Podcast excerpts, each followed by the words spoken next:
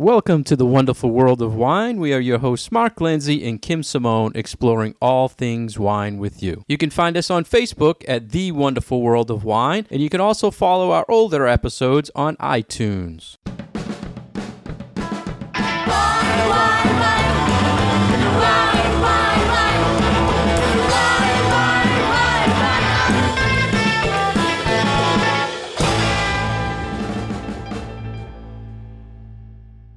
Hello, everyone. Every week, Kim and I get together with you and discuss the latest news and information we find on the internet in the wine world. And a lot of times, I don't know if listeners know this, Kim, but we do every day on our Facebook page post a daily newsletter and we also post a weekly newsletter. Then we take that content and pick topics to discuss with our listeners. So that is the basis of our show. We love to start the shows with what did we Google this week? So, Kim, what did you Google this week?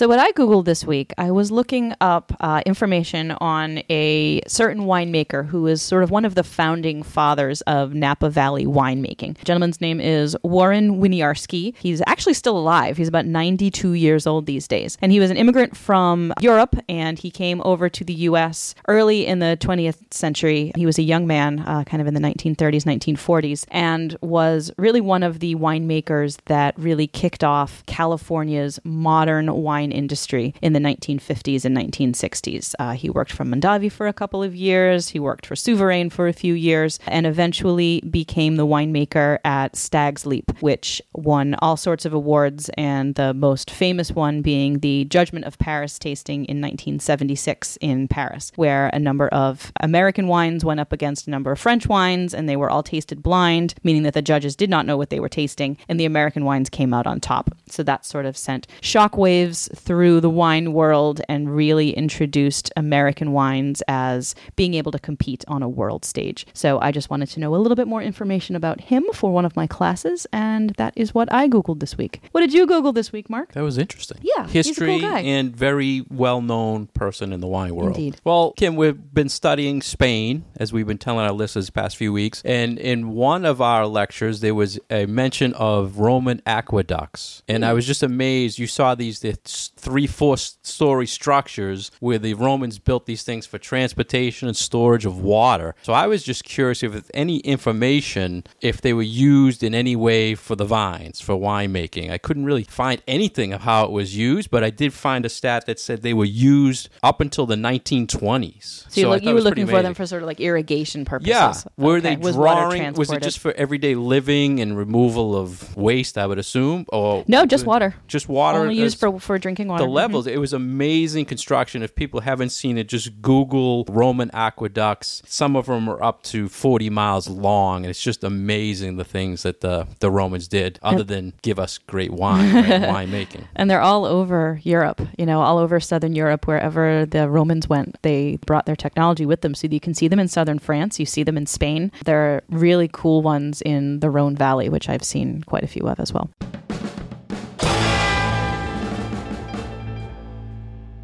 Our first article today we want to discuss with you is from Decanter magazine. It's Are You a Label Drinker? And Kim, you know me, I get excited when I see any article that mentions labels. Uh-huh. And Decanter, right away, they were saying kind of se- wanted to separate themselves for the for the person who's just drinking a wine and posting it. But it was all about social media and how it's turning people into label drinkers. So I'm curious your interpretation of the article. Yeah, I immediately latched onto the sort of the Instagramming of bottle shots and glasses shots. And it was immediately brought to mind for myself when I started my Instagram account for my company a couple of years ago and trying to figure out, like, okay, what do I want to post? Like, what makes sense as a wine professional, as someone who does wine tastings and wine events and wine classes? What do people want? What are people going to find interesting that I'm going to post on Instagram? So I went in and I looked at a whole bunch of other accounts that focus on wine, and it's all just a bottle in a glass and a bottle in a glass and a bottle in a glass. I'm like, God, this is so boring.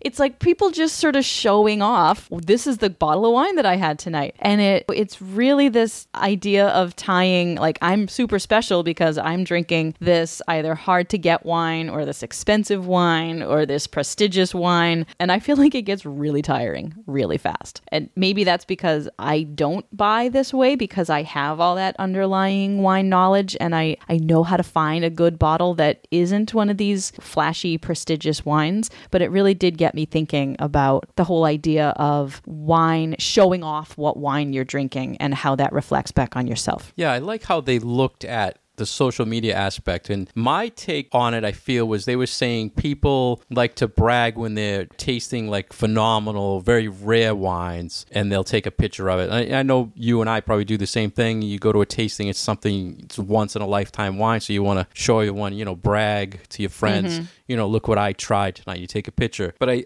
I think also there's people that are just their everyday wine. So I was having a hard time separating what they were trying to say to the decanter reader, because to me, decanter is like an elite, maybe group of drinkers. It's it's UK based, right? So mm-hmm. Yeah, it's a- what are they trying to get a, around and saying it? That this is bad that people post? Is it too much being posted? I think that they're saying that this it's very showy. This is it's the image that matters and not necessarily what is in the bottle. If you're posting something that is sort of self-promotional because that is a lot of what Instagram is all about and a lot of social media is sort of selling either selling your brand or selling your selling yourself really you're showing wine as this idea of something that has status and if you can show that you are into these status symbol kind of things like fine wine like hard to find wines or expensive wines then you're saying something about yourself Yeah, I could see that. yeah it's kind of the showy So- aspect of it And they were saying, "Are you a labeled drinker?" To me, now, can you separate people that are, are buying based on a label versus people that are posting labels? In other words, if I'm a shopper Yeah. and I'm buying a label, uh, wine, excuse me, based on the label, will I be the person that's posting that, or am I just the buyer that's buying based? I think it the can be both. Might be just someone who is consuming the images online and not necessarily drinking those wines, or you could be using that as, oh, well, now I've seen that such and such a person posted this. I'm going to go out and see if it's something that I can find. And in that, in that case, you would be the label buyer. It's all great for, for wine. I mean, anything we Yes, see in- absolutely. In, mass market. I mean, we're seeing all sorts of brands that are, are posting all sorts of things of, of the bottle image. And, mm-hmm. And this isn't new. You know, it's a new, yes, social media is new, but the idea of wines as as having status symbol and then therefore being a status symbol and therefore other people are going to want to consume those because they have this idea attached to them of either luxury or relaxation, I suppose. You know, you, you're wanting to wear a nice watch and drive a fancy car and drink the best wines. This is not a, a new phenomenon. But, you know, there was this twist at the end of the article where if you're only buying wines because other people are telling you that that these are the fancy ones you should be buying, then you're not necessarily relying on your own tastes and your own opinions and your own experiences. So they sort of double back at the end and be like, you should just trust yourself. But it's hard to know how to trust yourself if you don't know what good wine is or what good wine tastes like. So it is sort of this catch 22. That's a good point because a lot of times for marketing, I will put out a picture of a wine. You know, this is new, and then I, I at first when I was doing social media like that, I was getting a lot of feedback. What does it taste like? And I'm thinking, oh yeah, I tasted it. Yeah. But I show the picture. I haven't told you a thing about it other than it's a pretty label and I have it. So I think that's key that you when you do a picture like that, or if people are drinking something you really like it, say why did you like it? Mm-hmm. Right? I don't. It's a nice label, but why did you? Why should I go buy it? Right? And I think sometimes people get caught up in the idea of, well, this other person is telling me that this wine is the best, therefore I should like it. And this is an issue that comes into play when you're talking about scores. And this particular wine, say, got 94 points from whoever publication. Yes, that might be a high scoring wine, but do you understand and know the criteria with which that wine is judged. That might not be a style that you like, and you might taste it and be like, oh, there's something wrong with me because I don't like this 94 scoring wine. That is not the case at all. You just might have a different palate or different experience than the person who is doing that judging. So it sometimes I feel like people are a little bit uh, led astray because they feel like, oh, maybe nothing under an 80 whatever is a good wine, and I'm I'm assuming that every wine that has a 90 or 90 plus score is automatically going to be good. Well, yeah, quality wise, it probably is technically very good, but that doesn't say anything about whether you're going to like it or not. So, as a wine drinker, Kim, forget the educator, the geek. Mm-hmm. What do you like to see on your social media feeds? You see a picture of a of a wine. Wh- what's your thoughts when you see from friends or family? I'm still trying to figure out what what is appealing to me and what I like. I think it's tricky with social media because it's not necessarily telling you that much about the wine. It's all the image. Okay, there's this wonderful wine with this beautiful plate of food in this beautiful location, you know, whether it's an island or whether it's Italy or someplace that gives you an idea of, hey, don't you want to be here? And don't you want to be involved in this? And I think part of that is associating the wine with the experience. And, you know, it almost is kind of saying, like, you can have a little bit of this experience just by drinking this wine. You might not be eating it with the same food, you might not be in this same location, but it's almost like this little, hey, your vacation in a glass is right here. So I think it's it's hard because there's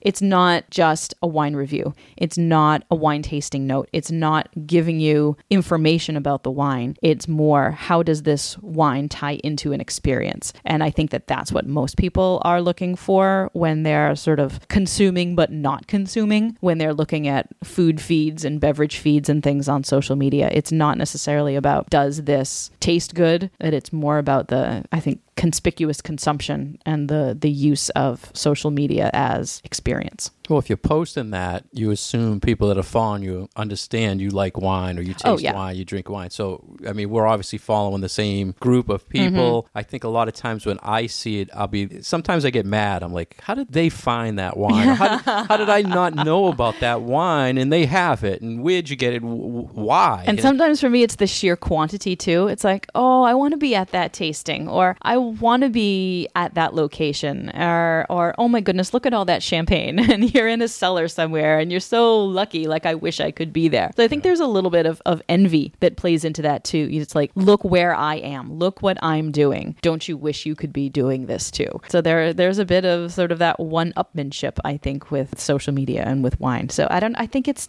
I think it's complicated. And and that I think is one of the reasons why I have a hard time trying to figure out what I'm going to post on my Instagram because I don't know what people want to see and I'm a little unclear about what I want to see too. So, yeah. Well, the it's tricky. article It's a work was- in progress. The article was asking, are you a labeled drinker? So really, we are because we always thinking about we've tasted it. Should we share it? Well, Should, but we're, how la- should we we're share labeled it? drinkers, but we understand for what. promotional purposes, Yeah. for educational purposes, Right. So I guess, But then on, yeah. the, on, an, on another hand, we're not label drinkers because we can look at a label of something that we've never heard of before and we don't know. It's not got all this press and it's not considered high prestige sort of stuff. But if we look at it, we're like, oh yeah, Reserva Rioja from whatever vintage. I'm gonna I'm gonna buy that. I bet that's excellent. And we can do that too. And and I think that's the the antithesis of this label drinker thing. but if you didn't like it, right, you wouldn't you wouldn't be taking a picture and sh- sharing it with your friends, No, right? but that's not the label. That's Right, that's right, I'm yeah. appreciating what's in the bottle, which I think is fundamentally different from what they're talking about here. Yeah, and they're saying, you know, their definition of what is a label drinker is somebody with more money than experience, and we have more experience than money. So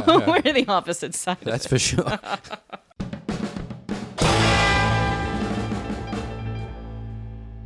You're listening to The Wonderful World of Wine. We are your hosts, Mark and Kim. You can find out more information about myself at my website, vinitaswineworks.com, and more information about Mark at franklinliquors.com. So, we often talk about articles from Forbes magazine, and one of my favorite wine writers and uh, wine thinkers is Cathy Huyghe, and she did an article about successful trends and unsuccessful trends that she has seen over the course of the past year in her article articles and in the educational things that she does. So we wanted to talk about a few of those that were look like they're on people's radars for current trends and then uh, things that will continue in the future. Yeah, Kim and our listeners may remember a past episode because we're always using Cathy's articles. We had a discussion. We felt bad. We didn't know the pronunciation of her name, and you reached out to her, which I'm so happy you did. Yeah, I sent her a message, and I'm like, just gotta ask because we talk about your articles on the on the radio. How do you pronounce your last name? I was a little embarrassed that I had to reach out and do that, but she wrote me back immediately,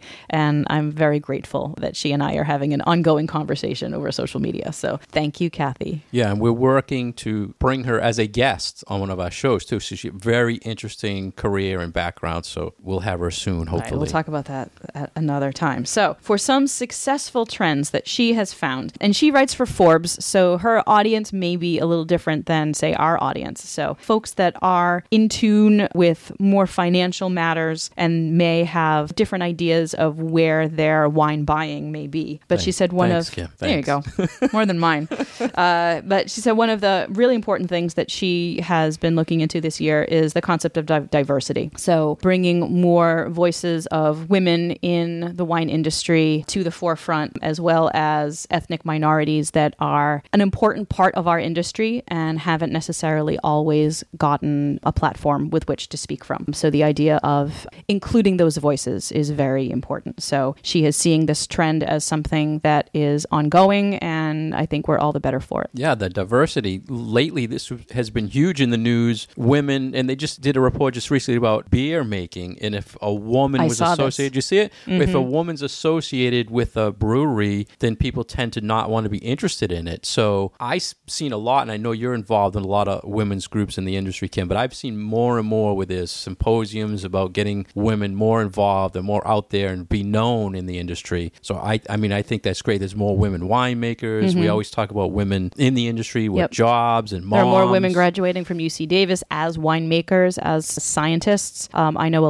lot of women scientists in the industry, so we're not going away. This Yeah. is something that is going to continue. And she also mentioned about as a wine community, talking about diverse as far as the African American community. And I thought this was a great thing to bring up because, and I was thinking a lot of times when you do a survey or when you're tasting wine, it'll ask you male, female, in your age, but they never separate by African American or Caucasian or anything like that. So I'm, I thought it was interesting. There's a lot of consumers that are African American, but there's no targeting, no data collection of how we can gather marketing mm-hmm. that. Yep. Does that make sense? Yep. And uh, there are some groups and some folks on Instagram that I follow that are either black winemakers or black wine marketers. And I really love to follow the things that they post because there are different ways of talking to different communities and making sure that you're hitting all the right notes that, that people want to hear. And I feel like making sure that everyone feels included in the wine experience, regardless of what their ethnic background is, regardless of where they grew up. I think that's important. And we feel like wine is something that has this community, convivial aspect to it, you know, especially for those of us that feel like wine as part of a meal is important. I feel like it should open doors and open communication from people and not make uh, not make people feel excluded.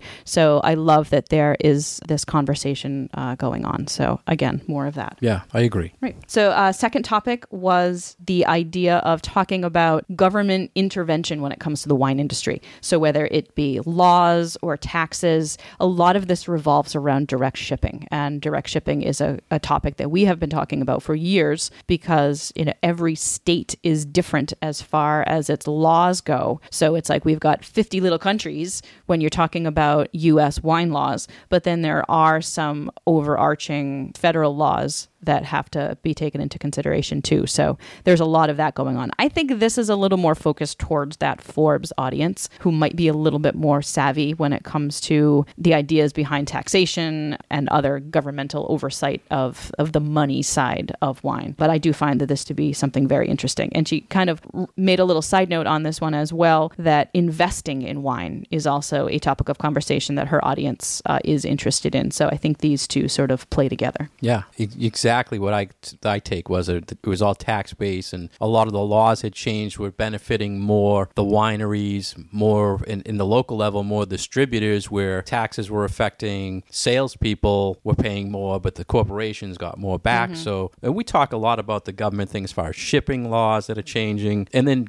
as a nation, we look at tariffs now the government's putting in sending wines to China. They want to tax that wine coming from Mexico. They're talking mm-hmm. about so there will be some true effects. And I think what she was saying here is things are happening. A lot of people don't know about that's putting money in certain people's pockets. So that's something you always have to to watch in the wine and world. especially with talking about tariffs and you're talking about trade deals and you're talking about taxes those are costs that are passed on to the consumer but that you don't necessarily know about they are incorporated into the cost of a bottle of wine. So you might see the bottle of wine that you regularly buy going up in price and you might automatically blame the retailer and say hey why are you raising the price of the bottle of wine that i've always been buying? Might not be that retailer's fault or decision or they might not have anything to do with it. There may be these additional costs that are being put on it five steps ago that you don't have any idea about and that your friendly local wine shop uh, has no control over. Federal taxes, right. taxes, taxes, Taxes, shipping taxes, taxes, taxes. many things involved with that. What was the next one, Kim? She was saying fourth, It fourth was thing. specific uh, grape varieties that people are interested in talking about specific grapes, which I love talking about specific grapes.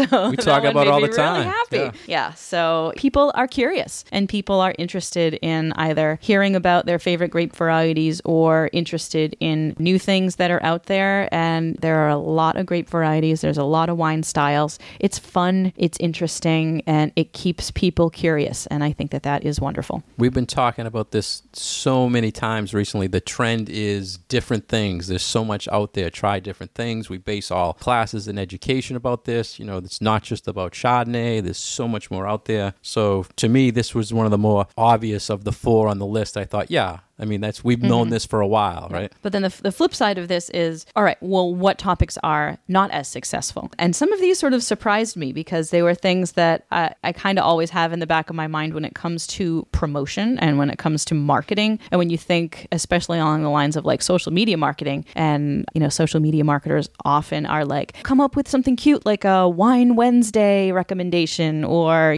travel is big or talking about seasonal wines. And those are things that she said were really not successful and that people either didn't click on the articles or there was much less of a show of interest in those things. So seasonal wine suggestions, she's kind of said, yeah, nope. Um, recommendations along the lines of like a Tuesday night wines or Wine Wednesday kind of things. A lot of travel things around hot bars and restaurants. She said didn't really gain a lot of traction. And then what was the last one? Do you remember what the last one that she I don't said remember was? because I was focused on the social media thing. Oh, okay. I thought it was just so interesting that you know pe- people are always trying to. This, this is not a day that goes by that's not something related. It's this day. It's Wine Day. It's World Yeah. Wine Day. It's National Wine Day. And to hear that that's not really working. So, but they keep coming up with more and more. But that's that's So- kind of refreshing for me because then I'm like, oh, good, I don't have to do that anymore. Yeah, yeah. You know? Oh, I remember what the last one was. It was that people are either not interested or maybe don't understand about all the wine classifications. So whether you're talking about AOCs in France or the AOP designation, which is the new umbrella uh, term that the EU has imposed over all of their member countries, I'm st- we're starting to see that more and more on French labels that winemakers are now putting AOP instead of AOC. And I don't think that that's anything that most people really know or understand, but maybe especially American wine drinkers are just not interested. yeah. So I mean, she's saying the geeky stuff isn't working, and Yeah. And that's, you know, we like the geeky stuff, but that doesn't necessarily mean that it's for everybody.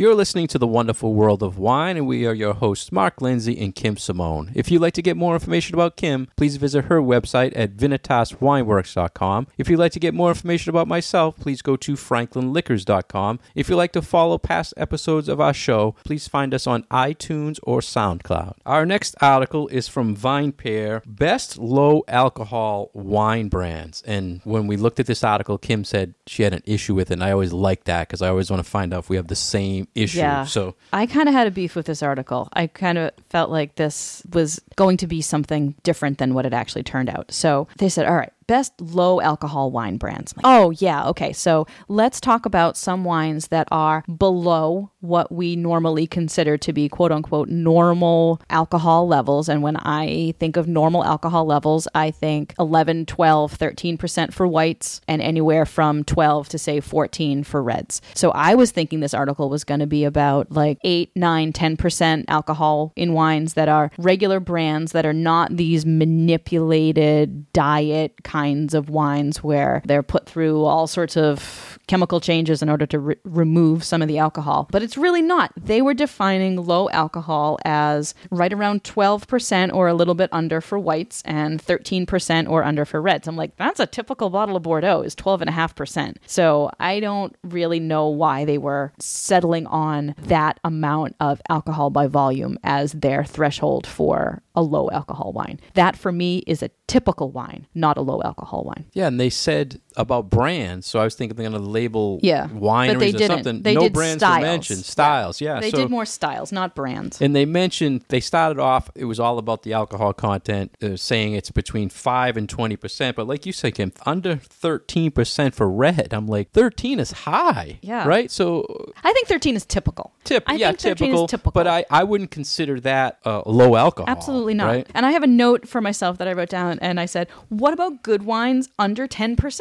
Like that kind of what I was hoping that they would give us. Cause I was I was like, oh, this is stuff that I don't have information about and questions that I get from people. And I was hoping that this would be a great resource for me. And I was a little disappointed. And they weren't comparing. They didn't. No mention of low alcohol versus healthy. We're not talking No, healthy not talking wines healthy. or fit wines. We're talking about just low alcohol volume, right? Right. And I've heard stories of stores or places or restaurants that will not carry wines over a certain percentage of alcohol. So I was I was kind of thinking when when someone says low alcohol and what they're looking for, is it based on too much fruit or uh, you know what I mean? See, What are they what are they basing? Why would you want this? Mm-hmm. Yeah, I You mean, know? for me, it, the the taste of it comes down to is more important than how high is the alcohol. So if I have a thirteen percent alcohol that tastes unbalanced and boozy, I would rather drink something that's fifteen percent and tastes in balance than thirteen percent and tastes out of balance. So the flavor of the wine and the the feel of it as it all comes together in your mouth for me is way more important than what is that actual alcohol by volume level in there. So they really sort of broke down their sort of cheat sheet about how to find wines that are lower in alcohol into well it's if it's from a cooler climate then therefore it will generally be lower in alcohol, which I do find to be true. If you're talking about wines from Australia, California, the very south of Italy,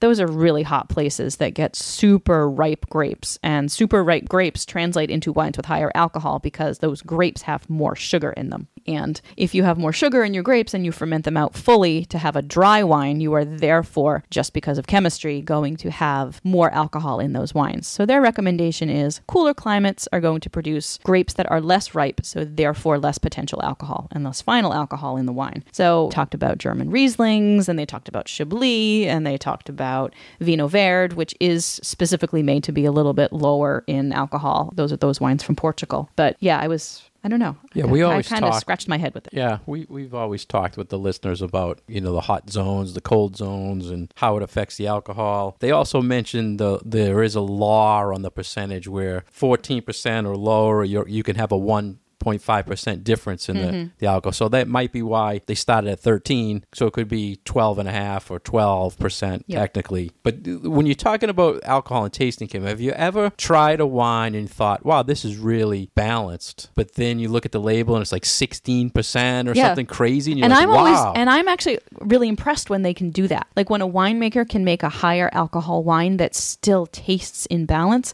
I think that's good winemaking, frankly, because they're able to bring all those other textures and keep them in play and in balance with the alcohol and not make it taste like it's got a shot of vodka in there. You know, it doesn't taste boozy and and I think that that is a really talented winemaker behind that who can who can do that. For me. So, So based on that, on the high end, have you ever tasted a wine and said, "What is it? Is there any alcohol in there?" You know what I mean? Is it, do- have you ever tasted one and say, "Wow, this is a low alcohol I'm wine"? I'm probably yeah I'm probably able to do that these days just because you know I have a lot of experience and a pretty high tolerance. So I don't know if I'd necessarily be tasting a lower alcohol wine and be like, oh wow, I can actually taste the alcohol. and how would you like if it's a white wine? Because I have my way. I when I'm tasting, I would describe that. How would you describe if you taste a wine, a white wine, you feel it's low in alcohol? What would you say? Hmm. I don't You know. don't say it's low alcohol, No. right? So that's what I'm just trying to get across is that we'll say it's oh, high. I don't know how I describe that actually. How do you describe it? You said you Uh, if call it's it like light. a white or even a red, I'll say it's watery.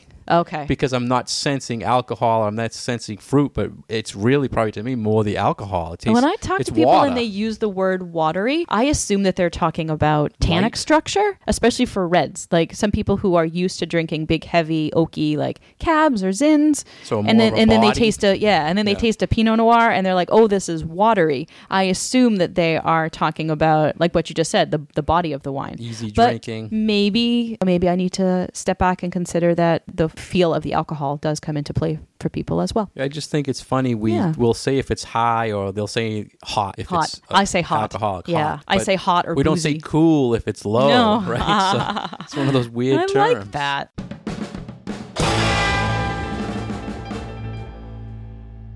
Thank you for listening today to The Wonderful World of Wine. We have been your hosts, Kim Simone and Mark Lindsay. We love that you visit with us every week. Please tune in to previous episodes that are listed on iTunes and tune back in next week. Cheers.